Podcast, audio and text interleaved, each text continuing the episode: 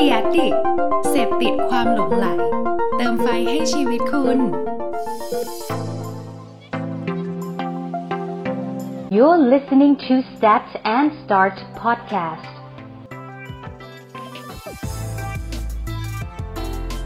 Stat and Start รายการที่จะทำให้ทุกสถิติ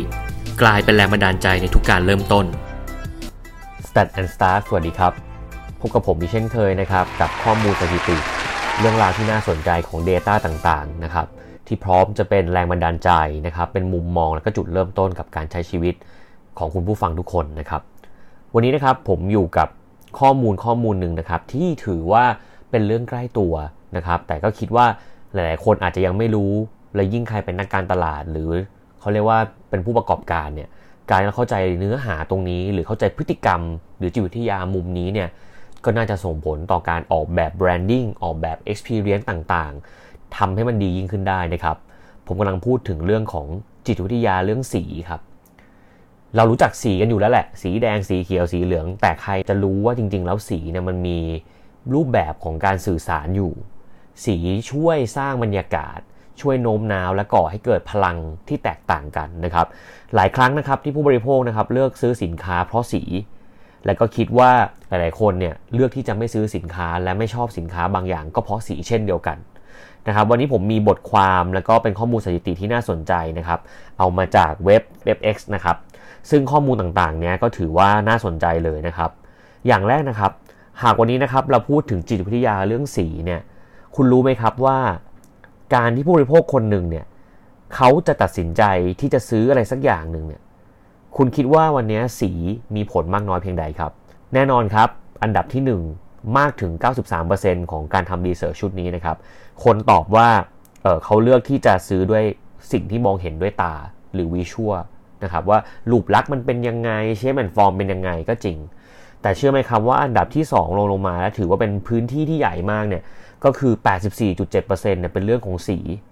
เขาบอกว่าสีเนี่ยมีผลต่อการทำเขาซื้อสินค้าใดสินค้าหนึ่งนะและในขณะเดียวกันเนี่ยอีก6%เนี่ยเขาบอกเป็นเรื่องของ texture แล้วก็อีก1%เนี่ยเป็นเรื่องของกลิ่นนะครับแล้วก็เสียงเพราะนั้นจะเห็นเลยครับว่าสีเนี่ยมีบทบาทที่น่าสนใจอยู่ไม่น้อยนะครับเขามองว่านะครับสีเนี่ยมีส่วนสำคัญกับการสร้างแบรนด์ด้วย ทุกวันนี้นะครับหากเราพูดถึงแบงก์หรือ financial เอ่อ sector นะครับพูดถึงแบงก์สีม่วง คุณคิดถึงแบงก์ไหนครับ ถ้าเราพูดถึงแบงก์สีเขียว คุณคิดถึงแบงก์ไหนครับ หรือถ้ามาพูดถึงแบงก์สีน้ำเงิน หรือว่าแบงก์สีชมพู มีแบงก์ไหนที่คุณพอจะรู้จักแล้ว pop up ขึ้นมาในหัวคุณบ้างครับ ผมเชื่อนะครับว่าหลาย ๆ คนเนี่ยน่าจะนึกถึงแบงก์ต่าง ๆ นานา หรือแบรนด์ต่าง ๆ นานา นะครับ เพราะฉะนั้นตรงเนี้ยมันทำให้เห็นแล้วครับว่าสีเนี่ยช่วยทำให้คนจดจำนะครับ แล้วก็นึกถึงภาพลักษณ์ของแบรนด์แบรนด์หนึ่งเช่นเดียวกันนะครับเขาบอกผู้บริโภคมากกว่านะครับหรือประมาณ 80%เลยนะครับเขามองว่าสีเนี่ยช่วยให้เขาจดจำแบรนด์ได้ดียิ่งขึ้น เพราะนั้นเวลาเราทำ branding เราทำดีไซน์แบรนด์การเลือกสีเนี่ยก็สำคัญนะ primary color หรืออะไรพวกนี้สำคัญนะครับ สมมติว่าคุณจะเป็นแบรนด์ที่สื่อถึงเรื่องของความเป็นออร์แกนิก แต่คุณดันใช้สีเป็นสีเหลือง หรือคุณอาจจะใช้สีเป็นสีม่วง มันเข้าหรือเปล่านะครับ อะไรแบบนี้เป็นต้นนะครับ อีกข้อมูลหนึ่งที่น่าสนใจก็คือเขาพูดว่าผู้บริโภคเนี่ย 52%นะครับ จะไม่กลับไปซื้อของที่ร้านเดิม หากภาพรวมของร้านนั้นนะไม่สวยงาม สีก็เป็นหนึ่งในนั้นที่เขามองว่า ถ้าเกิดภาพรวมของบรรยากาศในร้านนั้นน่ะมันไม่ได้เนี่ยเขาจะไม่กลับไปซื้อของที่ร้านนั้นละเพราะนั้น experience ที่ลูกค้าก้าวเท้าเข้ามาในพื้นที่ของคุณ หรือเข้ามาหา touch point ของแบรนด์คุณเนี่ยสิ่งที่มันเกิดขึ้นเนี่ยจะเป็นส่วนที่ทำให้เขากลับมาอีกครั้งหนึ่ง และสีก็เป็นองค์ประกอบหนึ่งในนั้นนะครับ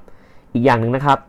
เขาบอกว่ามีผลงานวิจัยนะครับ ด้านการตลาดเลยครับ ชี้ว่าผู้บริโภคเนี่ยจะตัดสินใจซื้อสินค้าด้วยจิตใต้สำนึก ภายในเวลาประมาณ 90 วินาที หลังจากเห็นสินค้าครั้งแรกนะครับ และเขาก็บอกว่าประมาณ 62-90%ของผู้บริโภคเนี่ยประเมินจากสีเพียงอย่างเดียวด้วยซ้ำนะครับ เพราะนั้นบางครั้งเราเห็นพวก FMCG เห็นขนม เห็นน้ำดื่มนะครับเราอาจจะยังไม่ได้เข้าใจว่ามันมีองค์ประกอบของรสชาติอะไรยังไง แต่รูปหรือว่าสีสันเนี่ยมันทำให้เราเกิดความสนใจก่อนแล้วเฮ้ยขวดมันเป็นสีเขียวแปลกๆอะ่ะมันเป็นอะไรที่ไม่เคยเห็นมาก่อน เหมือนสมัยที่ เราเห็น Mountain Dew เข้ามาตีตลาดในเมืองไทยเนี่ยผมเชื่อว่าแวบแรกที่คนเห็นขวด Mountain Dew แล้วรู้สึกกับมันเนี่ยผมว่าน่าจะมีส่วนสำคัญมาจากเรื่องของสีขวด เพราะมันเป็นสีที่เราไม่เคยเห็นมาก่อนเลยนะครับหรือทุกวันนี้หากเรามองไปในตู้ เราก็จะรู้สึกเลยว่าเออสีมันมีผลต่อการมองเห็นของเราอยู่ไม่น้อยจริงๆนะและรีเสิร์ชต่างๆ ก็ทำให้เราเห็นชัดเจนนะครับว่ามันมีผล คราวนี้หากผมมาเจาะลึกลงไปในมุมของโฆษณาเนี่ยมันก็มีสถิติที่ระบุอีกชัดเจนว่า โฆษณาที่เป็นสีจะดึงดูดคนมากขึ้นถึง 42%ต่างจากโฆษณาที่เป็นขาวดำนะครับ เพราะฉะนั้นตรงนี้ก็สำคัญนะครับ และเขาบอกว่าสีเนี่ยมี value หรือมีคุณค่าในเชิงโฆษณาเนี่ยหรือในเชิงของการเสพ content เสพสื่อแบบหนึ่งเนี่ยเยอะมากในหลาย angle นะครับ angle แรกคือความเข้าใจ เขาบอกว่าสีเนี่ยช่วยทำให้คนเข้าใจอะไรบางอย่างได้ง่ายขึ้นมากถึง 73% อันที่2คือเขาบอกว่าสีเนี่ยทำให้คนเรียนรู้ได้ง่ายขึ้น สูงถึง 55 ถึง 60%ที่คนจะสามารถเรียนรู้อะไรได้ง่ายขึ้น หากมีสีเป็นองค์ประกอบ และสุดท้ายนะครับ สีช่วยทำให้การอ่านหรือการมองเห็นของคนเนี่ยดียิ่งขึ้นสูงถึง 40%การทำคีย์วิชวลการทำภาพโฆษณาทำแอดผมเชื่อว่าสีมีผลแน่ๆ และเราเองก็เป็นหนึ่งคนที่เสพสื่อพวกนี้อยู่ทุกวันนะครับ การที่เราเห็นโฆษณาที่มีสีที่คอนทราสต์มาก ๆ โดดเด่น ก็ทำให้เราเกิดจุดจำและอยากอ่านมากยิ่งขึ้น หรือบางครั้งการทำคอนทราสต์ของสีทำให้เราเกิดความสนใจ แล้วก็ทำให้เราเห็นอะไรที่ได้ชัดเจนมากขึ้น เพราะนั้นสีเนี่ยเป็นองค์ประกอบที่อยู่ในเรื่องนี้ไม่แพ้กันนะครับ คราวนี้พอเราเข้าใจเรื่องจิตวิทยากของสีแล้วเนี่ย ผมอยากให้คุณเข้าใจกันว่าสีเนี่ยมันมีองค์ประกอบทฤษฎีอยู่นะครับ จริง ๆ แล้วสีบนโลกใบนี้มันมีสีหลายกลุ่มนะครับ แต่อยากชี้ให้เห็น 2 กลุ่มใหญ่ ๆ ก็คือ กลุ่มที่เป็น primary color กับกลุ่มที่เป็น secondary color ซึ่งถือว่าเป็นแกนสีหลัก แล้วก็เป็นสีพื้นฐานนะครับ primary color คือสีที่มันเกิดมาแล้วมันผสมกันไม่ได้นะครับเป็นสีหลัก ไม่ว่าจะเป็นสีแดง สีเหลืองหรือสีน้ำเงิน ถ้าเกิดย้อนคุณผู้ฟังกลับไปสมัยที่คุณผู้ฟังยังเรียนประถมอยู่ ผมเชื่อว่าทุกคนต้องเคยเรียนวิชาศิลปะ และต้องเคยทำวงจรสีถูกไหมครับมันก็จะมีสี primary color เนี่ยเป็นอยู่ตรงตรงไข่แดงตรงกลาง มันมันคือ 3 สีที่เป็นจุดเริ่มต้น แล้วพอแดงผสมเหลืองมันจะเกิดเป็นส้ม ซึ่งส้มเนี่ยก็คือ secondary color หรือเขียวที่เกิดจากน้ำเงินบวกเหลืองนะครับหรือน้ำเงินหรือน้ำเงินบวกแดงแล้วกลายเป็นม่วง เพราะนั้นมันจะมีอยู่ 6 สีนะครับซึ่งวันนี้รีเสิร์ชชุดนี้นะครับเขาก็จะมาพูดถึง 6 สีนี้เป็นหลักก่อนว่า แต่ละสีเนี่ยมันมีแง่มุมทางทางจิตวิทยาแตกต่างกันอย่างไรนะครับ คราวนี้เราลองมาดูสีแดงก่อน สีแดงนะครับเขาบอกว่าด้านบุคภาพหรืออารมณ์เนี่ยสีแดงเนี่ยจะให้อารมณ์ของความพึกเหิม กระตุ้นความอยากอาหารนะครับ เพิ่มความกระตือรือร้นนะครับ แล้วก็ทำให้เกิดความรู้สึกของการอยู่รอดปลอดภัย ผมว่าในภาพรวมตรงนี้สิ่งที่ผมเห็นชัดที่สุดเลยนะ ก็คือสีแดงเนี่ยมันเพิ่มความกระตือรือร้นจริงนะครับ มันเป็นสีที่ทำให้เรารู้สึกเหมือนสีของการสูบฉีดของเลือดนะครับ เป็นสีที่ให้ความพึกเหิมนะครับ เพราะนั้นอันนี้คือในแง่ของด้านบุคภาพหรืออารมณ์ คราวนี้มาดูในด้านการตลาดบ้างนะครับ เขาบอกว่าด้านการตลาดเนี่ยสีแดงเนี่ย จะทำให้เกิดความตื่นเต้นนะครับคนจะตื่นเต้นเวลาเจอสีแดงได้มากกว่าสีอื่น เขาบอกว่าร้านอาหารเนี่ยมักจะใช้การกระตุ้นด้วยสีแดงเพื่อทำให้คนอยากอาหาร เออ อันนี้ก็น่าสนใจนะครับ หรือเขาบอกว่าร้านค้าใช้ในการแปะป้ายลดราคาจะใช้สีแดงกันเยอะมากเลยเวลาคุณเห็นเซลล์50%ทำไมเราไม่เคยเห็นเซลล์50%เป็นสีอื่นเลยเพราะเขาบอกว่าสีแดงเนี่ยมันกระตุ้นให้คนเกิดความสนใจเกิดความฮึกเหิมนะครับ เกิดความกระตือรือร้น เซลล์เนี่ยต้องการคนกระตือรือร้นที่จะซื้อ action นะครับ เพราะนั้นมันก็มีผลด้านการตลาด สุดท้ายก็บอกว่ามันเป็นสีที่กระตุ้นผู้บริโภคแบบ impulsive นะครับที่ทำให้คนรู้สึกว่าเออมันไปมีความแบบลดแลกแจกแถมแบบมันให้เยอะกว่านะครับแบรนด์หลาย ๆ แบรนด์ที่ใช้สีแดงเนี่ยก็น่าสนใจไม่น้อยนะครับไม่ว่าจะเป็นแบรนด์อย่าง Red Bull อะอย่าง Red Bull ใช้สีแดงนะครับ H&M H&M ก็เป็นแบรนด์ที่ใช้สีแดงหรือ YouTube นะครับก็ใช้สีแดง Air Asia ก็ใช้สีแดงนะครับ Coca-Cola นะครับ Netflix เพราะฉะนั้นเราจะเห็นหลากหลายแบรนด์นะครับที่เลือกใช้สีแดงมาเป็นสีหลักของการสื่อสารนะครับแล้วก็เป็นสีประจำตัวของแบรนด์ อย่าง Coca-Cola เนี่ยด้วยความที่น้ำดื่มเขาก็สื่อถึงความแบบเขาเรียกว่าอะไร energetic นะความกระตือรือร้นเขาบอกว่าเขาเป็นเครื่องดื่มที่ทำให้คนแบบเออเมื่อกระหายก็มาดื่ม แล้วก็ทำให้เกิด happiness เกิดการเชื่อมต่ออะไรเงี้ยสีแดงก็ช่วยนะ ผมรู้สึกว่ามันก็มีความช่วยเหมือนกัน หรืออย่าง Red Bull เงี้ยชัดเจนเลยนะครับ อันนี้คือสีแดง คราวนี้เราดูสีน้ำเงินบ้าง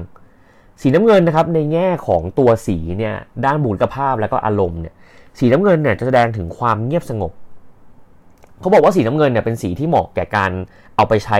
ดีไซน์ หรือทำพวกห้องนอนหรือออฟฟิศแต่จริงๆผมกลับรู้สึกว่า ก็ต้องระวังนะ ถ้ามันน้ำเงินมากๆในออฟฟิศเนี่ยมันอาจจะทำให้คนรู้สึกแบบเออไม่มี energetic ในการทำงาน อาจจะต้องไปไว้ในไว้ในมุมพักผ่อนหรือเปล่านะครับเขาบอกว่าสีน้ำเงินจะแสดงถึงความคงที่ นะครับแสดงถึงความเป็นระเบียบนะครับแล้วก็ลดความตื่นเต้นลง และเกิดความผ่อนคลายมากขึ้น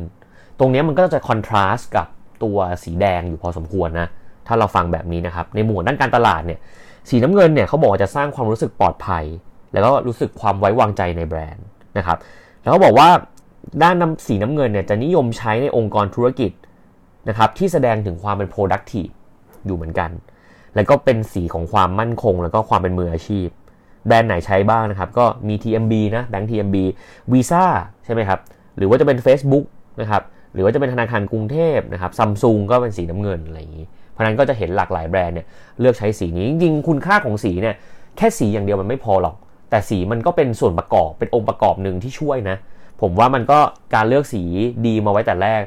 การใช้ color code ที่มันถูกต้องเนี่ยมันก็ช่วยทำให้แบรนด์ของเราสื่อสาร personality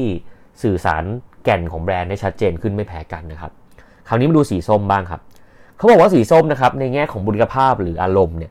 จะแสดงถึงความตื่นเต้นกระตือรือร้น แต่อาจจะไม่เท่าสีแดงนะแต่มันจะแสดงออกมากขึ้นในมุมของความสดใสแล้วก็มีชีวิตชีวานะครับแล้วก็ยังช่วยเพิ่มความระมัดระวังได้ดีกว่าสีแดงด้วยซ้ำนะครับในแง่การตลาดนะครับเขาบอกว่าสีส้มเนี่ยจะช่วยกระตุ้นให้เกิดการลงมือทำเกิดการซื้อขายเกิดการกดกดซื้อกดติดตามได้ง่าย แล้วก็สีส้มเนี่ยยังมีข้อดีอยู่ที่ว่ามันเป็นสีที่มีความไดนามิกก็จริง แต่ว่าเป็นสีที่แสดงถึงความเป็นมิตร แล้วก็ความเชื่อมั่นในแบรนด์ได้ง่ายกว่า เพราะนั้นมันจะเป็นมิตรกว่าสีแดงนิดนึงนะ แต่มันก็จะเสียความไดนามิกลงไปเหมือนกัน แบรนด์ไหนบ้างนะครับใช้สีส้มอย่าง s h อ p e e นะครับ หรือว่าจะเป็นแบรนด์เสี่ยวมี่นะครับ SC Asset นะครับ หรือว่า JBL นะครับ ก็จะเห็นว่าแบรนด์เหล่านี้เราใช้สีส้มเป็น representative ของแบรนด์ตัวเองนะครับอะคราวนี้มาดูสีเขียวบ้าง ผมว่าสีเขียวน่าจะง่ายนะคุณผู้ฟังน่าจะคอคิดออก ในแง่ของบุคลิกภาพหรืออารมณ์นะครับ สีเขียวจะให้ความรู้สึกสงบผ่อนคลายนะครับ ให้ความรู้สึกถึงความปลอดภัย แสดงออกถึงการเจริญเติบโต กระตุ้นความคิดสร้างสรรค์นะครับ ในมุมการตลาดนะครับเขาบอกว่าสีเขียวเนี่ยจะใช้สำหรับร้านที่ต้องการให้ลูกค้ารู้สึกผ่อนคลาย แบรนด์ที่ต้องการสื่อถึงความมั่นคง สัญลักษณ์ของความอุดมสมบูรณ์นะครับ สินค้าที่เกี่ยวข้องธรรมชาติเนี่ยก็จะชอบใช้สีนี้เหมือนกัน หลาย ๆ แบรนด์ก็ใช้สีนี้ไม่ว่าจะเป็นธนาคารกสิกรไทยนะครับ Starbucks Spotify นะครับหรือว่า Line นะครับเพราะว่าสีเขียวเนี่ยจะเป็นสีที่มีความเป็นมิตรค่อนข้างสูงเข้าถึงคนได้ง่ายในวงกว้างด้วยนะครับ เพราะฉะนั้นองค์ประกอบของสีเขียวเนี่ยค่อนข้างเป็นสีที่เข้าถึงคนนะครับแล้วก็แสดงถึงการเจริญเติบโตความคิดสร้างสรรค์ ก็อยู่ในนี้เช่นเดียวกันด้วยนะครับต่อไปครับเป็นสีม่วงเป็นสีที่น่าสนใจนะเขาบอกว่าสีม่วงเนี่ย โดยองค์ประกอบเนี่ยมันช่วยด้านอารมณ์เนี่ยจะเป็นสีที่แสดงถึงความจงรักภักดี เป็นสีที่แสดงถึงความหรูหรามั่นคง มีความเป็นโรแมนติกนิดๆ แต่สิ่งที่น่าสนใจสุดของสีม่วงคือ สีม่วงเนี่ยให้ความรู้สึกเล้นลับ แล้วก็มีเสน่ห์น่าค้นหานะครับ ตรงนี้ก็น่าสนใจ เขาบอกว่าในแง่การตลาดเนี่ยสีม่วงมักจะใช้กับสินค้า พวกเสริมความงามหรือชะลอวัย หรือเป็นแบรนด์ที่แสดงถึงความคิดสร้างสารรค์จินตนาการ แล้วก็กลุ่มสินค้าที่มีความหรูหรานะ ชอบใช้สีม่วงนะครับ มีอะไรบ้างก็ SCB การบินไทยถูกไหมครับหรือจะเป็น power buy นะ เพราะนั้นสีม่วงก็จะให้สื่ออีกแบบหนึ่งนะครับ ก็จะเห็นว่าวันนี้ผมพยายามจะเอารูปแบบต่างๆนะครับ มาเล่าสู่กันฟังว่าองค์ประกอบของสีเนี่ยมันมีผลอยู่ไม่ไม่มากก็น้อยนะครับ มันเป็นเรื่องของการงานออกแบบก็จริง แต่ในแง่จิตวิทยามนุษย์เนี่ยสีมีผลอยู่แล้วแน่ๆหลังที่เราบอกว่าถ้าเกิดคุณต้องไปร้านอาหารเนี่ย คุณจะสังเกตว่าร้านอาหารส่วนมากจะไม่ค่อยชอบใช้ไฟขาวแบบไฟขาวเลยนะครับเพราะเขาคิดว่าไฟขาวเนี่ยมันทำให้อาหารดูไม่น่ากินนะครับเขาจะชอบใช้ไลติงหรือใช้ไฟที่สื่อไปในมุมของเออเรียกว่าอะไรอะ่ะเป็นไฟที่สื่อเป็นโทนโทนโทนเหมือนไฟ dim ไฟที่เป็นสีส้ม มากกว่าไฟสีขาว ต่างกันกับร้านเพชรร้านทอง ร้านเพชรจะชอบใช้ไฟที่ขาวเลย เพราะว่าเขาจะทำให้เพชรดูขาวขึ้นและไม่เหลืองนะครับเพราะนั้นมันก็จะมี รูปแบบแบบนี้ที่ถูกเอาไปใช้ในแง่ของการออกแบบ ไม่ว่าจะเป็นสถาปนิก interior designer หรืออะไรก็แล้วแต่เนี่ยถูกเอาไปใช้แต่จริงๆแล้วสีเนี่ยมันอยู่ในทุกเรื่องนะครับ ถ้าเกิดเราวางกลยุทธ์ดีๆ เรารู้ว่าแบรนด์เราสแตนฟอร์อะไร แล้วเราเลือกสีที่เหมาะสมมาเป็นตัวตั้งต้นเนี่ยก็จะทำให้เราสามารถจะสื่อสาร แล้วก็ทำผลิตภัณฑ์ทำการสื่อสารได้ดียิ่งขึ้นนะครับ ก็หวังว่าเรื่องราวของจิตวิทยาสีวันนี้นะครับ จะมีประโยชน์ต่อคุณผู้ฟังทุกคนนะครับ ก็อย่างที่บอกครับสถิติ มันก็มีไว้เพื่อให้เราเห็นแนวโน้มส่วนมากนะครับ ก็คิดว่าน่าจะมีประโยชน์แหละนะครับ ก็หวังว่าทุกคนจะเอาเรื่องนี้ไปลองใช้ดู อาจจะไปใช้แต่งห้องที่บ้าน ปรับเปลี่ยนออฟฟิศ renovate นู่นนี่นั่น หรือใช้ในการทำการสื่อสารของแบรนด์อันใหม่นะครับ หรือไปใช้ในการออกแบบ product ตัวใหม่ หรือทำ sub-brand หรืออะไรก็แล้วแต่นะครับ เราลองดูว่าสีไหนจะเหมาะกับแบรนด์และก็ธุรกิจของเรานะครับ ขอบคุณทุกคนนะครับที่ตาม Stat and Start โดยตลอดนะครับ พบกันใหม่ตอนหน้า สวัสดีครับ